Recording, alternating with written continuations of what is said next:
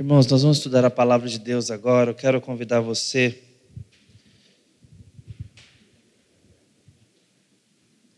ao Evangelho de Mateus, capítulo 2. Mateus, capítulo 2, por gentileza, versículos 1 a 12.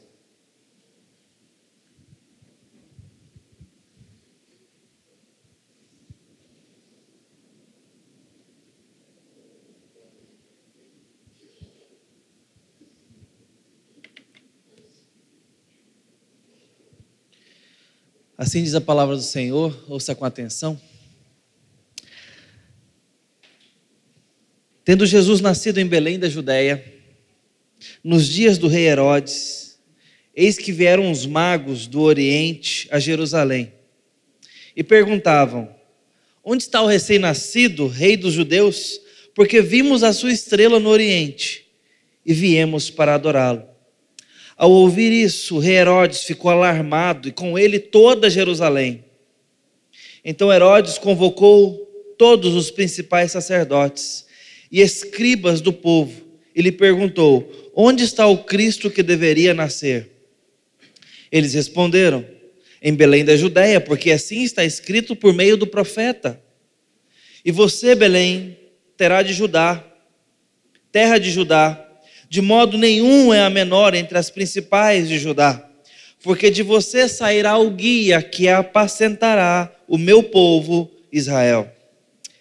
Com isso, Herodes, tendo chamado os magos para uma reunião secreta, perguntou-lhes sobre o tempo exato em que a estrela havia aparecido.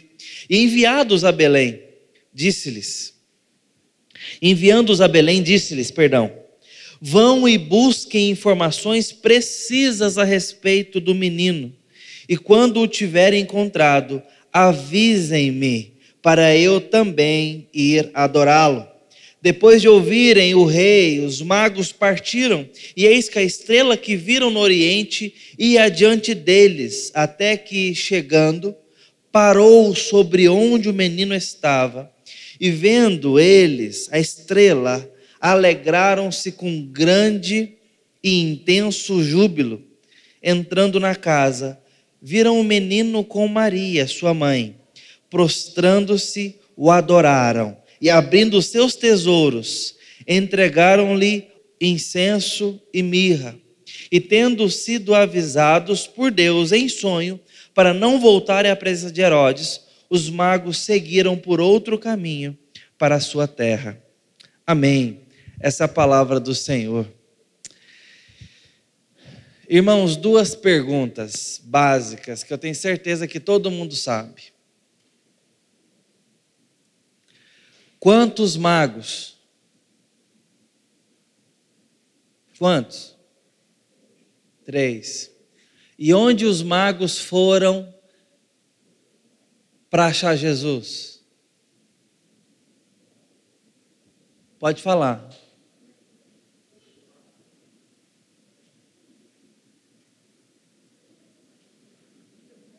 Onde? A gente tem essa representação aí na cidade todo dia, presépio. A gente monta um presépiozinho todo. Pode desligar o computador, está vindo bem no pastor aqui. Obrigado. Lá em casa tem, a gente comprou numa viagem que a gente fez de lua de mel, numa loja que vendia essas peças artísticas. Lindo, eu gosto bastante. É uma forma bem didática para ensinar os nossos filhos sobre o Natal, que está tão poluído com o Papai Noel, que por trás, inclusive, tem uma história bonita, mas eu acho mais producente, na figura lúdica do presépio, ensinar um pouco sobre o verdadeiro Natal bíblico, né? Acho importante pôr os bichinhos ali, acho legal em casa. E lá estão 3 magos, Maria e José, tem uma auxiliar segurando uma ovelhinha até, e os bichos, e claro, né, Jesus na manjedoura. Só que em outros lugares é muito fácil achar que os magos também são reis. Reis, 3 reis magos, né? É muito comum você ver peças natalinas onde eles têm o quê? Uma coroa. Mas Vamos ao texto novamente. Quantos magos o texto diz que são? Quantos? Olhe no texto. Leia aí para mim esse verso. Hã?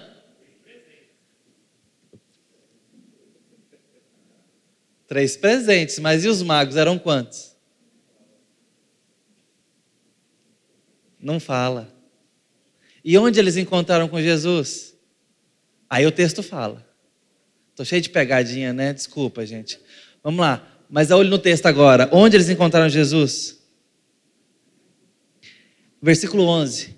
Entrando na casa. Irmãos, esses magos chegaram talvez 1 ou 2 anos depois que Jesus nasceu. Eles vieram do Oriente, de uma terra distante, uma caminhada completamente, tem que ser muito bem calculada, para não falar que ela é impensável. E mais, provavelmente está diante de nós uma comitiva imensa de magos. Provavelmente. Porque nós estamos falando de uma classe. É muito comum. E sabe por que é possível isso? Porque toda Jerusalém ficou alarmada. E mais, Herodes, na autoridade que tinha, se assustou com o que os magos falaram. Convenhamos, se uma autoridade local ficaria tão assustada a ponto de provocar um assassinato, emboscada, para o menino e para os magos, porque Deus falou para eles não voltarem por onde vieram, porque Herodes ia matar eles. Será que Herodes ficaria tão assustado com 3 pessoas andarilhas ali? Talvez sim, pode ser que sim. Mas seria muito prudente da nossa parte entender que a cidade ficou alarmada com aquela mensagem e Herodes ficou alarmado com aquela mensagem porque vinha de uma comitiva mística. Dá para imaginar? Uma procissão entrando na cidade. Eu sei que são coisas que nós não estamos acostumados a pensar e rotineiramente somos reforçados na imagem de 3 reis magos com presentes na mão. Mas talvez todos eles tivessem esses presentes para dar. Todos tinham ouro, incenso, mirra, porque levaram isso ao Senhor. E mais tarde a gente vai falar sobre esses presentes. Bom, o fato é que a Bíblia não nos diz quantos eram, mas claramente diz que não diz que eram reis e que ele já encontrou eles em sua casa ou numa casa. É natural de se pensar que já estivessem em casa. Isso é importante para que a gente aprenda a olhar a Bíblia com simplicidade. Meu papel aqui nesse momento, nesses últimos minutos, não foi complicar, foi simplificar, porque nós complicamos quando tiramos os olhos do texto e colocamos pressuposições ou mesmo informações que a Bíblia não deu. Então eu estou abrindo possibilidades para os irmãos e tirando do caminho aqui aquilo que não está no texto. O texto não diz que eram 3, o texto não diz que eram reis, o texto não diz que eles encontraram na manjedoura. Os pastores foram naquela mesma noite, os magos não. Importante, porque aí a gente vai lendo com simplicidade. Diz o texto aqui que eles eram magos. E eu queria hoje com os irmãos falar dessa adoração que Jesus recebe. A adoração que Jesus recebeu por parte dos magos. Eu queria passar pelos termos desse texto para observar essa movimentação desde o Oriente até a casa onde Jesus se encontrava. Quem eram esses magos? Esses magos aqui não têm a ver com manipuladores de magia. Não é esse o ponto. Não é esse tipo de mago. O mago aqui tem a ver com alguém que lida com mágica. E a mágica, nesse contexto, tem a ver com, principalmente, estudo das artes. Nesse caso deles, os astros. Eram estudiosos dos astros. Homens que observavam as estrelas. Aqui não necessariamente tinha a ver com o horóscopo ou o zodíaco, embora eles estivessem estudando constelações. Era comum esse tipo de estudo na época para predição do futuro. Existia isso. Se acertava, se não, aí é outra história, mas era uma arte comum da época. Outra coisa muito importante ao redor desses magos. Eles eram pessoas atentas e sensíveis aos escritos sagrados, aos escritos antigos.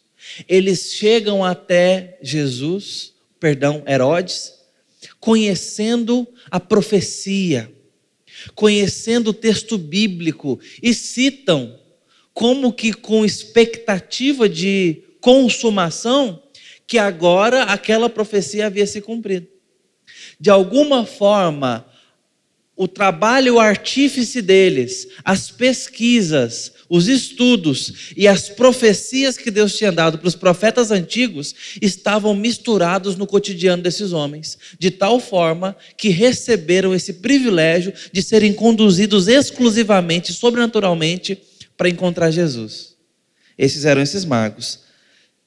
Haviam chegado precisamente quando Jesus havia nascido em Belém da Judéia, nos dias de Herodes.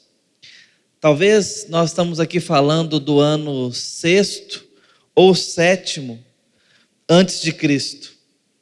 Jesus nasce um pouquinho antes de Cristo. É a forma de calendário o nascimento de Jesus. 6 ou 7 mais ou menos, porque Herodes morreu em 4. Então, isso aqui dá para a gente ter alguma noção. Os irmãos sabem que zera o calendário e ele decresce até o ano 0. E do ano 0 para frente é o nosso calendário. Então, é uma informação importante. Mas a grande ideia é que nós estamos diante de homens que lidavam com conhecimento, com pesquisa, com estudo. E o estudo dos astros estava diante deles. E eles chegam ali então, veja por exemplo o verso 16, quando diz: vendo-se iludido pelos magos, Herodes ficou furioso e mandou matar todos os meninos de Belém e de todos os arredores, de 2 anos para baixo, conforme informações que havia recebido dos magos a respeito do tempo em que a estrela havia aparecido. E mais uma vez, o versículo 17 e 18 mostra: se cumpriu o que havia dito o profeta Jeremias. Verso 18: ouviu-se um clamor em Ramá, pranto e grande lamento. Era Raquel chorando por seus filhos, e inconsolável por eles, já não existem. Essa era uma profecia que se mostra cumprida no seu tempo verbal, consumada. Era Raquel chorando pelos filhos que já não existem, mas esses filhos haveriam de morrer agora, na matança que Herodes faria. Porque o que está acontecendo aqui é que Herodes deu consideração máxima a aquela presença e aquela fala. A presença e a fala dos magos estavam perturbando Herodes, e ele creu naquilo de forma completa. Quem eram esses homens? Portanto, eram esses estudiosos e pesquisadores que se atentavam para as profecias. E eles agora chegam ali. Como é que eles chegam? Segunda palavra, primeira magos, estrela. A estrela. Que estrela era essa? Aqui, os estudiosos do Novo Testamento, eles divergem um pouco. Existe um consenso um pouco maior numa das possibilidades, mas eu vou mencionar algumas para os irmãos. Veja o verso 2. E perguntavam, onde está o recém-nascido rei dos judeus? Porque vimos a sua estrela no Oriente e viemos para adorá-lo. Esse é um dos textos muito atacado por especulações e possibilidades. Muito, bastante. Especula-se, portanto, que poderia ser um cometa que caiu e guiou-os na direção linear para Belém, para Nazaré. Há também possibilidades de que havia uma manifestação astral especificamente sobre a casa, brilhando o tempo todo. Tem várias possibilidades, muitas especulações, mas vamos economizar o nosso tempo para ir daquela que talvez faça mais sentido e ocupe o maior consenso aí nas manifestações bíblicas. É aquela que nos parece lembrar da condução do povo na saída do Egito. Uma manifestação da presença da glória de Deus que se movia. Lembra da coluna de fogo, da nuvem e das manifestações de glória que aconteceu desde a saída do Egito até a chegada em Canaã? E faz muito sentido, porque a manifestação que aconteceu ali foi para a libertação do povo da escravidão do Egito para a sua terra prometida. Essa experiência histórica, ela também é muito simuladora ou indicadora do que acontece com a nossa realidade em Jesus. Porque ele nos liberta do império das trevas e nos leva para o reino do Filho do seu amor. E essa medida espiritual que Colossenses nos explica muito bem sobre essa libertação do império para o reino de Deus, para a vida com Deus, também é um apontamento para a nossa realidade histórica futura. Essa realidade histórica passada do Egito aponta para a nossa realidade histórica do futuro. Por quê? Porque um dia o reino espiritual será um reino material. Nós viveremos no novo céu e na nova terra. E isso com corpos ressuscitados. Ou seja, a salvação e a libertação espiritual que recebemos nos encaminha para um reino material, real, concreto. Porque um dia tudo se fará novo. E ele recriará céus e terra. Isso acontecerá. E teremos corpos apropriados para isso.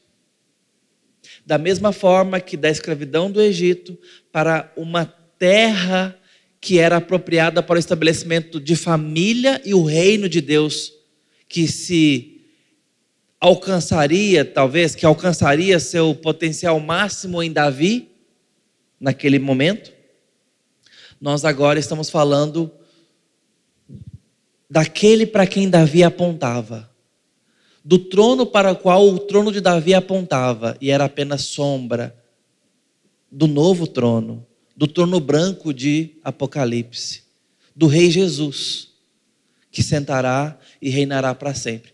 E esta profecia aqui, porque talvez ela estivesse apontando para o eco de Davi e para o adiantamento do trono de Jesus, porque era agora o cumprimento da linhagem de Davi sobre José, e também uma profecia de que nasceria quem? O rei dos judeus. Veja como que estão interligadas essas histórias. Então, não seria difícil pensar que a estrela que estava brilhando ali foi talvez uma criação específica de Deus para aquele evento específico e tivesse muito a ver com o que ele já fez no passado, de manifestar a sua glória, ainda que de forma astral, estelar, para que os magos fossem guiados até precisamente aquele local. Você percebeu o que aconteceu com essa estrela? Ela parou, versículo 9.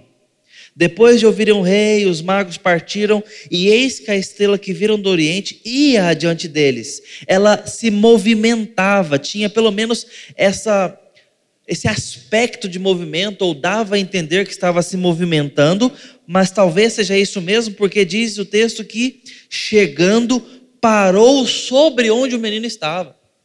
Então talvez fosse algo um pouco mais próximo do que um cometa, que você perde a referência. Você tem uma referência de navegação, mas para você saber a casa, aí precisa de um pouco mais de GPS. E ali estava a estrela parada onde o menino estava. Será que ela desceu?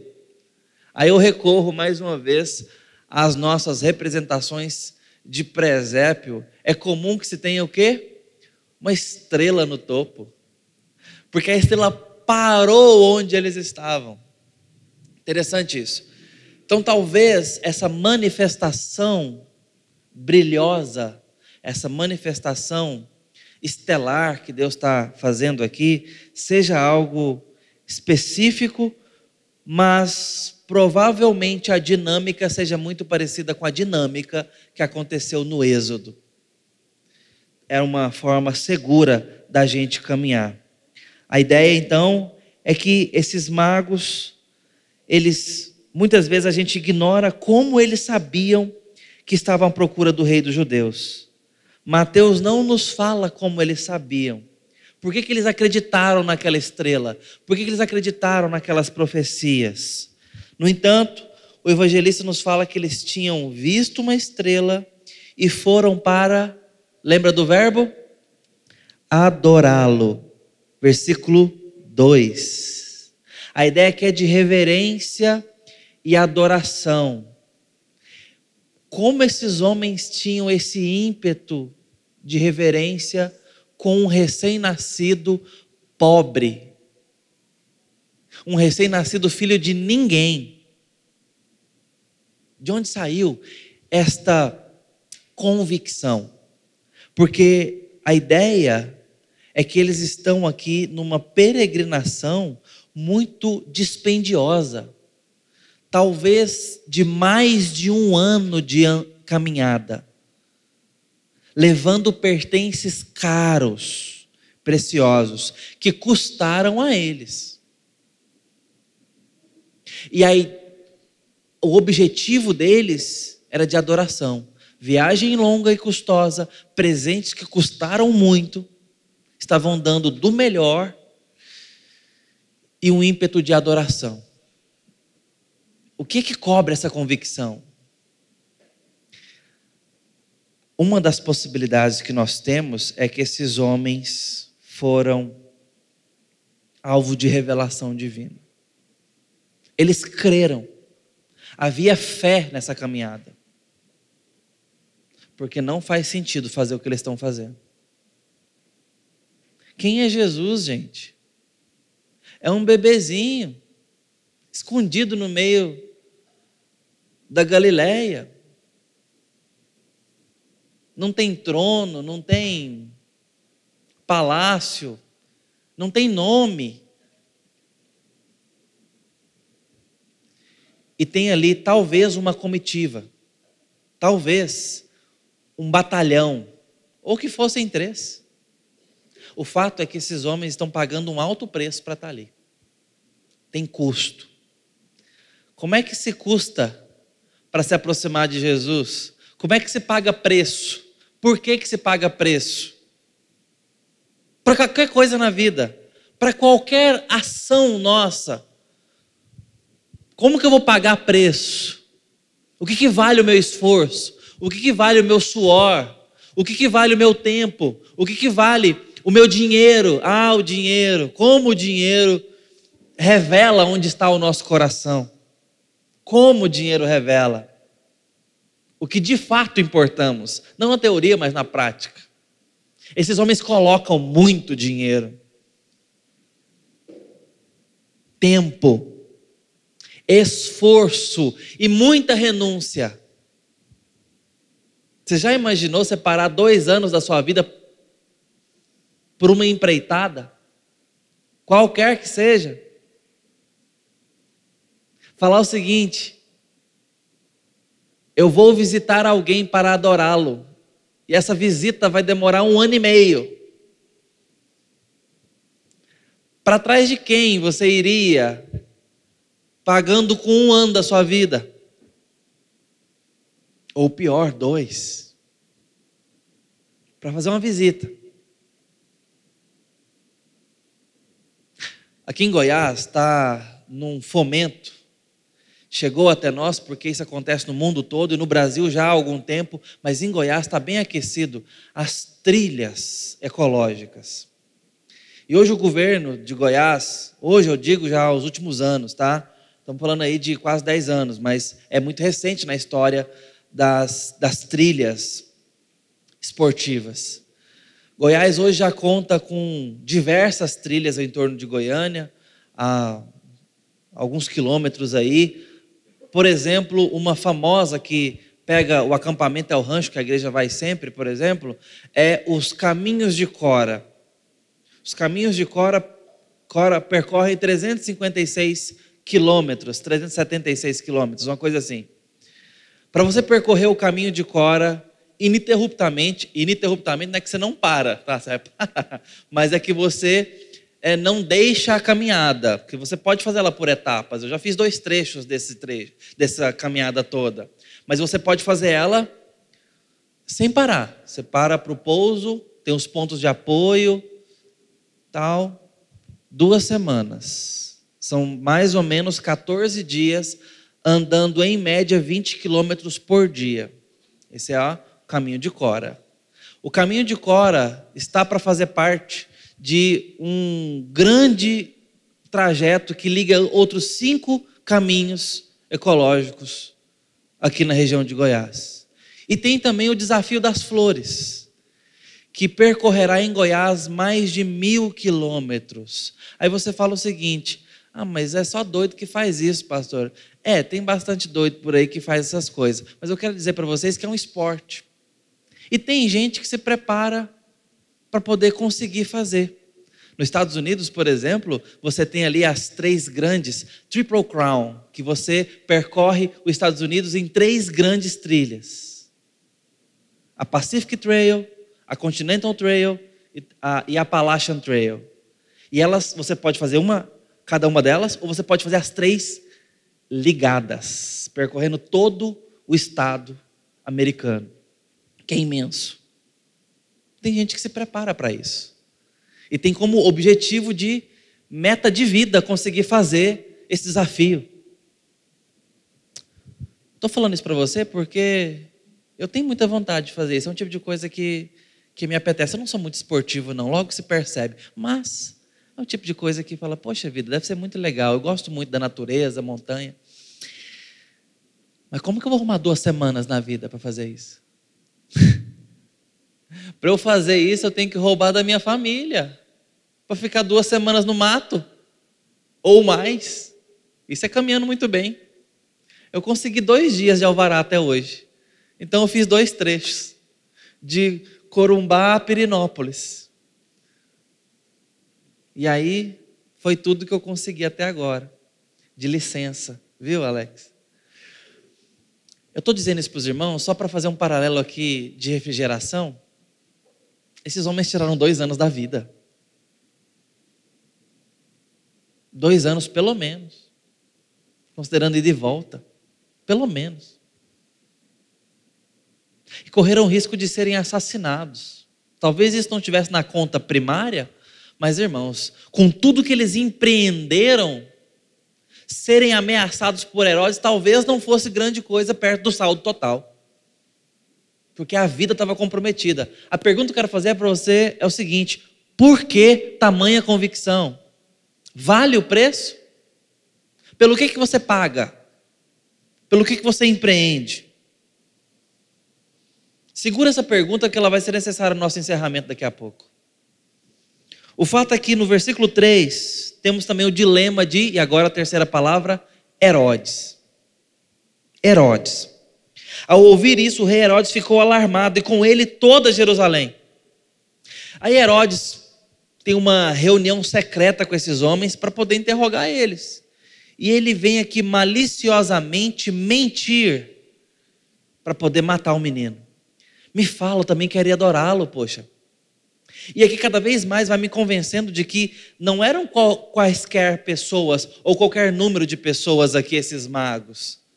Porque o reino para, o governo para poder prestar atenção em quem são aqueles homens e o que eles estão fazendo ali. E é de tal forma exuberante o que está acontecendo que Jerusalém fica alarmada, diz o texto, e com ele toda Jerusalém. E aí Herodes faz o quê? Versículo 4, convoca os principais sacerdotes e escribas do povo e questiona, cadê o Cristo? As autoridades são convocadas, os sábios são convocados, todos para saber cadê Jesus. Herodes ficou alarmado porque o nascimento de um rei foi profetizado e era ameaçador ao rei posto. Era ameaça contra ele. A nossa inclinação é pensar que Jerusalém talvez se enchesse de entusiasmo ao saber que o rei verdadeiro dos judeus estava nascendo, e não de preocupação com a notícia de que o rei prometido havia nascido. Talvez a chegada de uma comitiva imensa fosse ela composta por muitos magos, ou não, ou talvez apenas alguns homens. Mas aquela comitiva suposta, imagine 300 homens carregando presentes, pudesse ser assustador. O fato é que a cidade, as autoridades e Herodes se assustaram com aquela grande agitação que estava acontecendo. Herodes então convoca todos, versículo 4, as autoridades, os sábios, e eles responderam ao rei conforme o conhecimento que tinham do Antigo Testamento. E disseram, em Belém da Judéia, porque assim está escrito. E citam, em Belém, terra de Judá, de modo nenhum é a menor entre as principais de Judá, porque de ti nascerá o guia que apacentará o meu povo Israel. De ti sairá o guia que apacentará o meu povo. Veja, aqueles homens relataram a Herodes o que o profeta Miquéias tinha profetizado há muito tempo atrás e que agora estava se cumprindo. Havia um senso de medo, de ameaça, mas também de convicção ou de suspeita de que aquelas profecias eram mesmo verdadeiras. A presença dos magos pressionou todo mundo a crer que alguma coisa diferente estava acontecendo, que alguma coisa preciosa e profunda estava acontecendo. Para uns, amedrontadora, para outros, motivo de êxtase, expectativa. Maria já tinha vivido tudo isso. Os pastores do campo já tinham experimentado tudo isso. Porque anjos visitaram essas pessoas, esses personagens, e avisado o que havia acontecido, eles passaram por essa experiência. Agora era a vez da cidade toda passar por isso. E nesse momento, eles lembram, nascerá o guia que apacentará o meu povo Israel, o rei dos judeus. É nessa hora que nós temos o que eu falei ainda há pouco, o vínculo de Jesus com Davi, mas também uma associação, um tanto quanto exclusiva, entre rei e pastor. O rei que haveria de nascer apacentaria o povo. Nessa hora, a profecia começa a amadurecer. Quando é que rei e pastor se misturaram na história?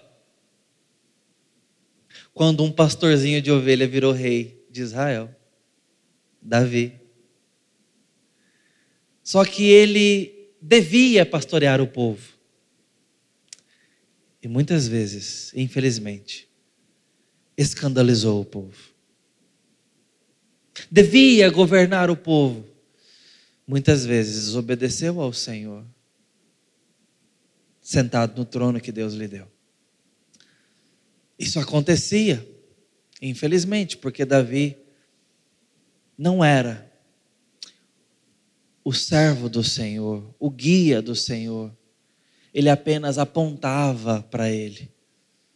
Bem como Adão, bem como Moisés, bem como os juízes, bem como os profetas, bem como os sacerdotes do Antigo Testamento, serviram-nos apontando o caminho para o Cordeiro, bem como cada animal sacrificado, apontaram como setas indicativas. O Cordeiro virá, o Rei virá, o Pastor virá, o Senhor virá. Cumpriram as suas funções, mas eram limitados. Como hoje, todo o trabalho pastoral apenas sugere o cuidado que a igreja terá com seu pastor um dia finalmente. Apenas sugere. Sustentado pela graça dele, abençoados por ele, a nossa comunhão talvez seja apenas uma pincelada da comunhão que teremos. A adoração que fazemos com lábios impuros hoje apenas aponta para o cântico que estará na voz do povo de Deus um dia, quando ele voltar para nós. E assim por diante, em toda a nossa estrutura de santificação. Mas aqui, rei e pastor. Jesus não veio apenas como rei para o povo, mas também como aquele que cuida das ovelhas. E com isso, Herodes chama os magos e tenta enganá-los, versículos 7 e 8. Quer também, supostamente, ir adorá-lo para promover uma traição, uma mentira, um engano para matar, roubar e destruir. A dinâmica de Herodes não é diferente da dinâmica de Faraó. A dinâmica de Faraó não é diferente da dinâmica dos inimigos do povo de Deus. A dinâmica desses homens não é diferente da dinâmica do diabo, porque é ele quem a sugere em todo o tempo. Quando Apocalipse revela que ali estava a mulher no deserto para dar à luz, o dragão estava ali pronto para abocanhar a criança que nasceria. É nessa intenção de matar o filho, é nessa intenção de assassinato da igreja que o diabo mente, engana. E tenta Jesus, fala com as pedras para que elas virem pães e te sustentem a fome, te sustente na fome. Se lance e os anjos te apanharão. Pede-me, te darei os domínios da terra. O diabo não mudou ainda a sua atitude, ele continua tentando seduzir com favores. Ele se traveste de crente para ganhar os crentes. Ele se traveste de pastor para abocanhar ovelhas. Não se iluda com tudo quanto é dito cristão ou evangélico. Não é porque fala no nome de Jesus no meio da sua fala que veio da parte de Deus ou é bíblico. Não aceite qualquer um, nem qualquer ensino, porque parece cristão, parece evangélico. Tem que ser bíblico de acordo com o evangelho de Jesus Cristo, senão pode ser a armadilha de Satanás na sua história e na sua vida.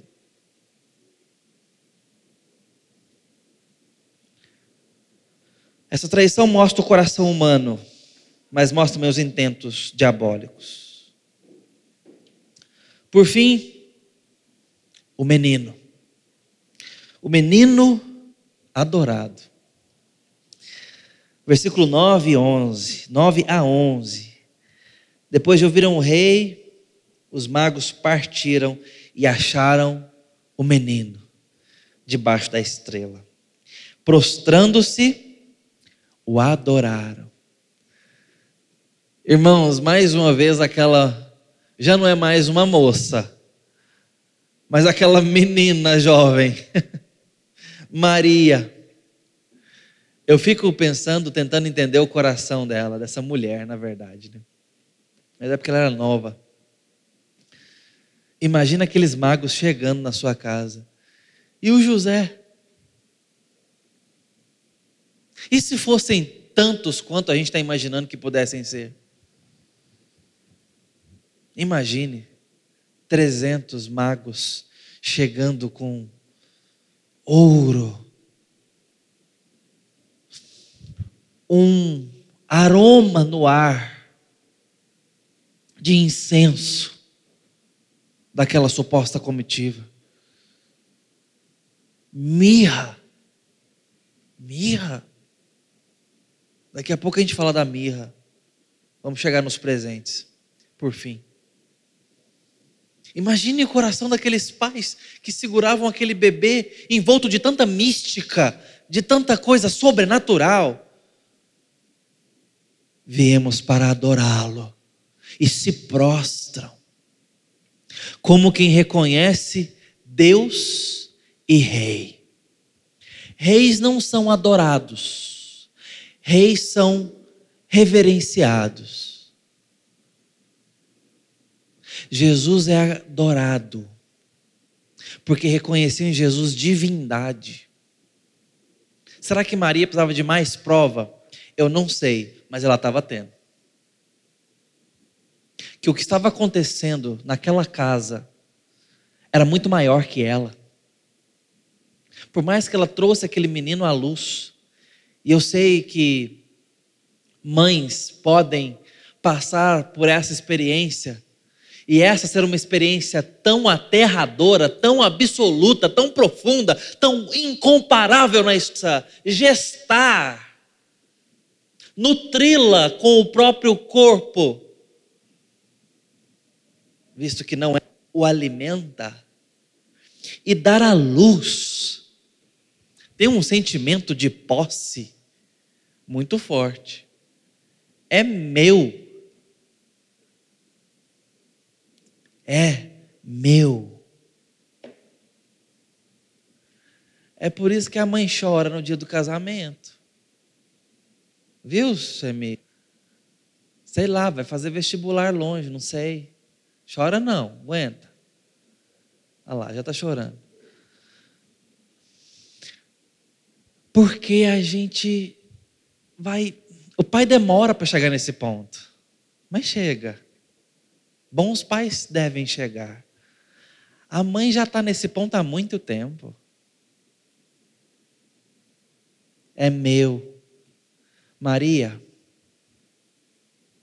eu sei o quanto esse menino está misturado com seu coração. Mas ele é muito maior que você. Ele é muito maior do que todos nessa casa. Ele é muito maior do que esses presentes. Ele é muito maior do que Herodes. Ele é muito maior do que Jerusalém. Esse menino é mais precioso, mais significativo do que todos os prazeres e glórias desse mundo, bem como suas dores. Esse menino reina sobre todo o universo e nasceu para curar as dores do mundo. Aquela comitiva estava sugerindo isso. Aqueles presentes estavam sugerindo isso. A jornada desde o Oriente foi longa e perigosa, e muito provavelmente os magos haviam partido da Pérsia antiga, atualmente seria o Irã, da parte da Babilônia, e talvez eles passaram por uma caminhada árdua em todo esse território, difícil, longa, demorada. Foi uma viagem muito importante. E quando a estrela levou-os até Maria, José e o menino, eles estavam repletos de alegria e não pensaram duas vezes, se prostraram e adoraram. A gente só pode imaginar o que estava passando na cabeça de todo mundo. Para eles era, existe mesmo um menino. A profecia era verdadeira. Para alguns, talvez, judeus, que estavam titubeando na fé, começaram a pensar, talvez realmente tenha um rei no meio de nós. Para os ímpios, essa era a mensagem. Parece que não é conversa fiada. Um rei nasceu. E o verso 11, então, abrindo seus tesouros, entregaram suas ofertas, ouro, incenso e mirra. E nós vamos concluir com a análise desses três presentes. O primeiro deles, ouro. A história nos conta que presente apropriado para um rei era ouro. Era um presente muito apropriado para um rei. E presentes devem ser apropriados. É importante que a gente pense nas ocasiões. Agora, há pouco estávamos pensando em como presentear tios da nossa família que estão fazendo, a gente acredita que seja bodas de ouro. Bom, como não são reis, a gente não vai dar coisa de ouro. Mas a gente estava pensando em alguma coisa apropriada, digna de fazer bodas de ouro. Poxa vida. Não é qualquer coisa. E também, sem ter muito recurso para investir, a gente estava pensando em alguma coisa que comunicasse da fineza desse momento, da excelência desse momento, da nobreza desse momento, entende? A gente até achou alguma coisa que fizesse sentido, que tivesse a ver com o lar, tal. Presentes apropriados para ocasiões apropriadas. Não são qualquer presentes. Pegaram ouro, porque era um presente comumente associado aos reis. Levaram ouro a Jesus, porque era o metal da realeza.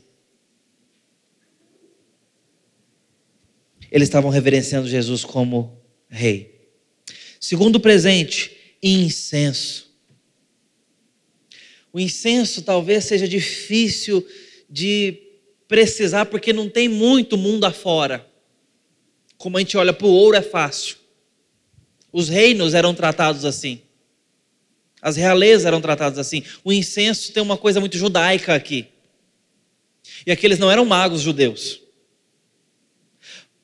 Talvez era até praticado na mística pagã em algum outro momento, mas o fato é que o incenso estava muito ligado ao sacerdote e ao culto judeu que Deus havia instituído. O incenso ele era administrado pelo sacerdote e era oferecido com as orações dos santos. Em Apocalipse nós temos, por exemplo, as orações dos santos sendo colocada com muito incenso sobre o incensário. O altar do incenso era o elemento central da adoração judaica, celebrado no tabernáculo, depois no templo, e era administrado pelos sacerdotes. Mateus, por exemplo, no seu evangelho como um todo, ele dá bastante ênfase no fato de Jesus ser tanto rei como sacerdote.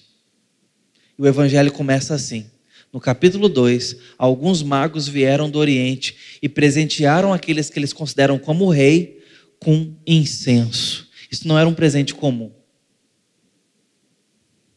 Era um objeto especial. Não era presente normalmente. Mas eles estavam dizendo que esse rei era sacerdote. E por fim, mirra. A mirra, aí a coisa ficou complicada. Para que serve mirra, gente? O que é mirra? Deixa eu já te falar logo. Não pense em dar mirra de presente para ninguém. Incenso até que hoje é comum. Se for mais esotérico, então.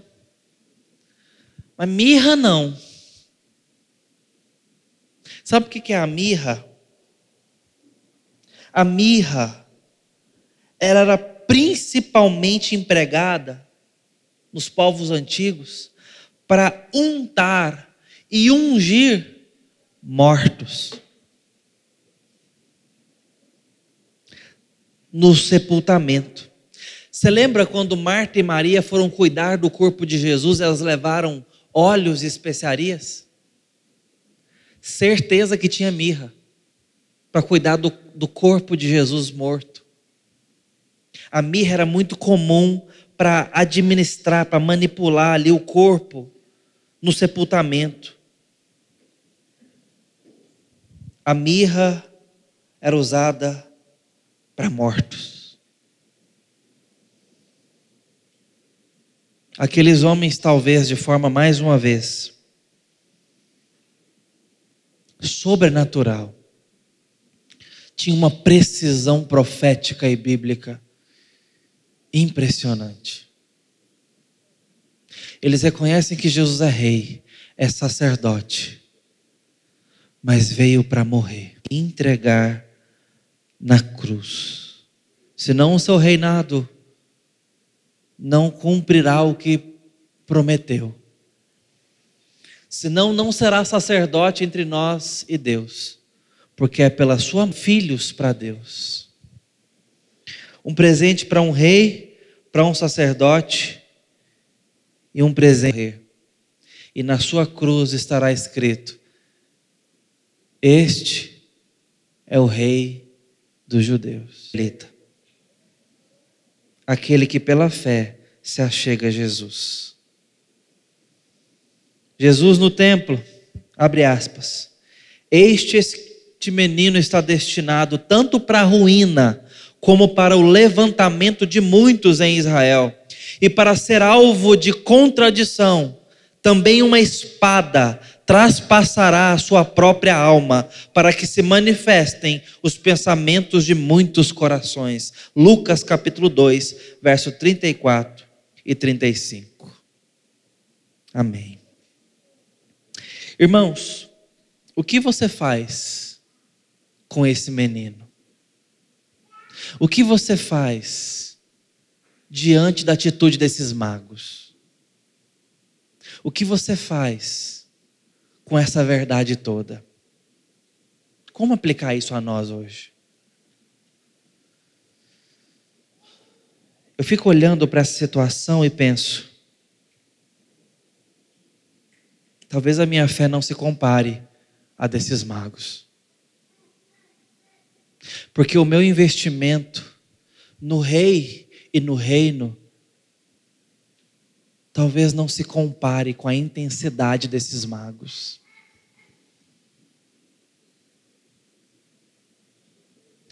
Eles pagaram o preço. Se você tem dificuldade de ser dizimista, olhe para esses magos. Veja como que a adoração deles está misturada com isso. Se você tem dificuldade de dar tempo para Cristo, olhe para esses magos. Veja como eles não hesitaram em ir. Se você tem dificuldade na vida devocional, olhe para a experiência desses magos. Eles se empenharam para adorar Jesus. Muitas vezes nós temos dificuldade de congregar por pequenas razões. Muitas vezes temos dificuldade de adorar a Jesus por pequenas razões. Por conforto, por preguiça, por descuido, por ocupação, por agitação, por correria. Olha o testemunho desses magos. Se você tem dificuldade de aprender, de ler a Bíblia, de estudar e se dedicar, de ouvir bons sermões, de ler bons livros, de aprender mais sobre o rei e sobre o reino, especialmente a palavra de Deus, olhe para o testemunho desses magos e como eu se constranja um pouco nessa ocasião, porque esses homens, com pouca revelação se entregaram muito. E eu tenho certeza que se você está escutando essa palavra nessa ocasião aqui, você já sabe muito mais que esses magos. Você tem uma Bíblia inteira, um evangelho claramente explicado na sua língua. Eu quero te encorajar nessa manhã a dar um pouco mais, a se comprometer mais, a se aprofundar mais em Jesus, a se prostrar e adorá-lo mais, a investir mais no reino, a se comprometer mais. Não é brincadeira, irmãos. Isso não é um clube, isso não é uma associação de evangélicos, isso não é uma instituição mundana que tem favores e benefícios, isso não é plano de saúde, não é cooperativa, não é banco, não é time. E muito mais que uma família, é o reino de Deus. É a sua noiva e o rei está presente. Eu quero te convidar a que esse ano que se aponta no horizonte seja diferente para mim e para você, com Jesus, em relação a Jesus e ao seu reino. Que esses homens aqui, sejam 3, 300 ou 3.000, nos constranja. Mas sobretudo, que Jesus nos atraia como atraiu aqueles homens, para que a gente vá por inteiro. Não deixa nada de fora, não. Não vem morno, não. Não dê mais ou menos, não sirva mais ou menos, mas, porque Jesus vale tudo, Jesus vale tudo. Adore mais, que Deus abençoe a sua vida e te dê graça. Vamos orar. Ó Deus bendito, precisamos adorá-lo com mais fé. Precisamos servi-lo com mais temor. Por isso eu te peço agora, a mim e a sua igreja, Pai, da qual faço parte, nos dê avivamento no coração, para amarmos o Senhor mais, para te adorar mais, para doar e nos doarmos mais, com mais convicção, com mais alegria. Que o Espírito Santo provoque isso em nós. No nome de Jesus. Amém.